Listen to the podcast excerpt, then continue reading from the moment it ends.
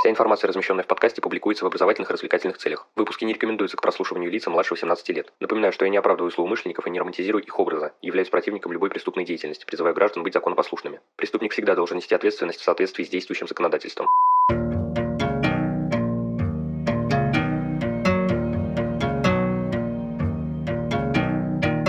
Всем привет, вы на канале Крим One, и сегодня мы познакомимся с еще несколькими криминалистическими сказками от Андрея Ломачинского.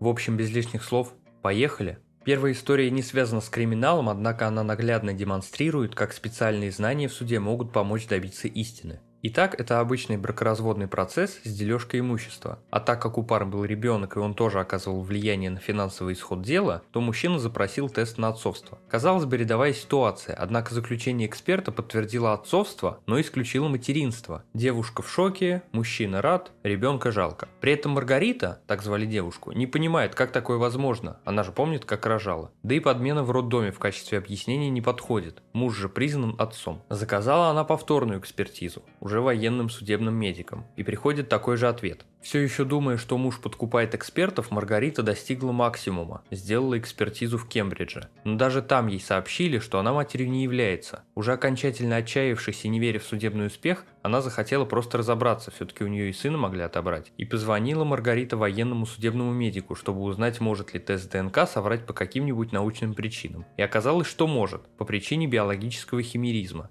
Явление это редкое, наглядно проявляется при разнорасовых браках. В матке или даже в маточной трубе сливаются два зародыша в возрасте всего нескольких клеток, состоящие из разного генетического материала. В норме такие зародыши дадут двух разнояйцевых близнецов, а слившись сформируют только один организм, но с двумя разными ДНК. Для выявления химеризма нужно сдать ряд анализов, по которым будет видно, одинаковые ли везде в теле человека ДНК или нет. На этот раз девушке улыбнулась удача, и это редкое явление у нее обнаружилось. В разных пробах наблюдались два вида ДНК, один из которых как бы принадлежал Маргарите, а другой ее сыну. В этой истории для женщины с сыном все закончилось благополучно. Они остались вместе и выиграли суд. Следующая история переносит нас в клинику военно-полевой хирургии. В конце 1982 года туда поступил подросток с многочисленными рваными ранами конечностей, разорванным горлом и сквозным пулевым ранением кисти руки. Пятно въевшихся в кожу пороховых газов свидетельствовало о том, что выстрел был сделан почти в упор. Раненый был без сознания и в тяжелом шоке от обильной кровопотери. Странным было то, что подросток был абсолютно голым. У врачей на тот момент была следующая информация. В милицию поступил вызов. Дверь в квартиру была взломана, там парень без сознания валялся в луже крови. Его доставили в военно-медицинское учреждение, как потом оказалось не просто так, где состояние стабилизировали. Ночью в клинику позвонило начальство и велело пустить родственников, несмотря на режимность и стерильность. Как выяснилось, отец у него был какой-то шишкой. Хирург начал расспрашивать родителей. Мать сказала, что милиционер пришел с собакой, которая сцепилась с их питомцем, в результате чего сына и покусали. Папа сообщил несколько иную версию. Милиционер выстрелил в их собаку, зацепив вдобавок руку сыну. Вот животное и взбесилось. Вскоре пришли милиционеры, и один из них начал просить медицинское заключение в свою пользу. Правда оказалась несколько необычной, и родители не хотели, чтобы она она где-то всплыла. Дело в том, что в ближайший опорный пункт полиции поступил звонок от соседей. За стеной погром и нечеловеческие вопли. Приходит упомянутый милиционер по адресу. Звонит, стучит, никто не открывает. Когда же дверь взломали, то открылась сюрреалистичная картина. Подросток с разорванным горлом сношает собаку. Левая рука изгрызена и висит плетью. Весь дом в крови и хаосе. После тщетных попыток оттащить парня от собаки, пришлось ее пристрелить, при этом зацепив руку подростка. Собака умерла, и парень тут же отклеился от нее. Хирург Хирург сначала не поверил, что человек с животным могли слепиться, но выяснилось, что у собаковидных это возможно. Данное явление называется клинч. Специальные мышцы так плотно сжимают половой орган самца, что вытащить его практически невозможно. При этом, если попытаться разнять таких партнеров, то самка будет испытывать страшные боли, ну и, разумеется, кусаться. Следующая история произошла на побережье Охотского моря. Однажды в маленький гарнизонный госпиталь на грузовике привезли несовершеннолетнюю девушку Лену без сознания. Приехали также мать и подруга. Обе утверждали, что ничего ничего не знают о произошедшем, хотя насчет второй сразу появились сомнения. Врачи выявили у девушки разрыв прямой кишки, а также обнаружили там следы спермы. Было похоже на изнасилование с причинением тяжких телесных повреждений. Вскоре девушка скончалась. Хирурги отметили, что разрыв в кишке был продольный. Такое бывает, когда в анус засовывают твердый предмет, возможно с коническим концом. Из сопутствующих травм только ссадины и синяк на спине. Повреждений в паховой области и на внутренней стороне бедер не обнаружено, что очень странно для столь садистского физического изнасилования. Параллельно с этим, наконец, начала говорить подруга Надя. На каникулы они приезжали в поселок. Отец Лены работал зоотехником в свинарнике. В один из дней подруги пошли ему помогать. Там они воочию смогли посмотреть на процесс осеменения свиноматки, и это их очень впечатлило. Когда отец ушел, девушки провели осеменение самостоятельно, что возбудило Лену. Позже подруги пошли по домам, и на полпути Лена сказала, что забыла в свинарнике часы, ей надо срочно вернуться. Ведь если отец их найдет, могут быть лишние вопросы. Так девушки и расстались. Вечером к Наде постучалась мать Лены, потому что та дома так и не появилась. Поиски начали со свинарника, но Лены там не оказалось. Правда, один хряк был на свободе, а дверка в его загончике оказалась открытой. На клетке висела кофта девушки, а на столике лежали трусики и колготки. Лену нашли без сознания у ручья за свинарником. В конце допроса Надя заявила, что хряк девушку и изнасиловал. Версия, мягко говоря, показалась следователю странной, поэтому он проконсультировался с судебным медиком, который подтвердил его догадки о женской зоофилии. В таких случаях может появиться специфическая травма – промежностные разрывы. Дело в том, что половой орган у хряка закручен на манер штопора, а головка заострена. Из-за наличия специальных мышц во время полового акта он силой вкручивается в свиноматку, словно гигантский шуруп. Если представить женщину в роли свиноматки, то при проникновении в задний проход разрыв прямой кишки гарантирован. Ну а финальным аргументом стало исследование спермы, которое показало, что биоматериал свиной. Вот так неожиданно предполагаемое садистское изнасилование оказалось редким проявлением женской зоофилии. Вывод по двум последним историям у меня совмещенный. Ни в коем случае не занимайтесь зоофилией. Как вы видите, помимо большого вреда животным, которое уже должно являться сдерживающим фактором для человека, у лица также есть высокие шансы получить серьезные травмы, вплоть до летального исхода. Что ж, на этом выпуск подходит к концу, благодарю за его прослушивание. Следите за подкастом на удобной вам платформе, не забывайте про одноименные группы ВКонтакте, Инстаграм и канал на Дзене. Рассказывайте другим о Crim One и проявляйте всяческую активность, мне будет приятно. А если вы захотите поддержать проект материально, добро пожаловать на Boosty,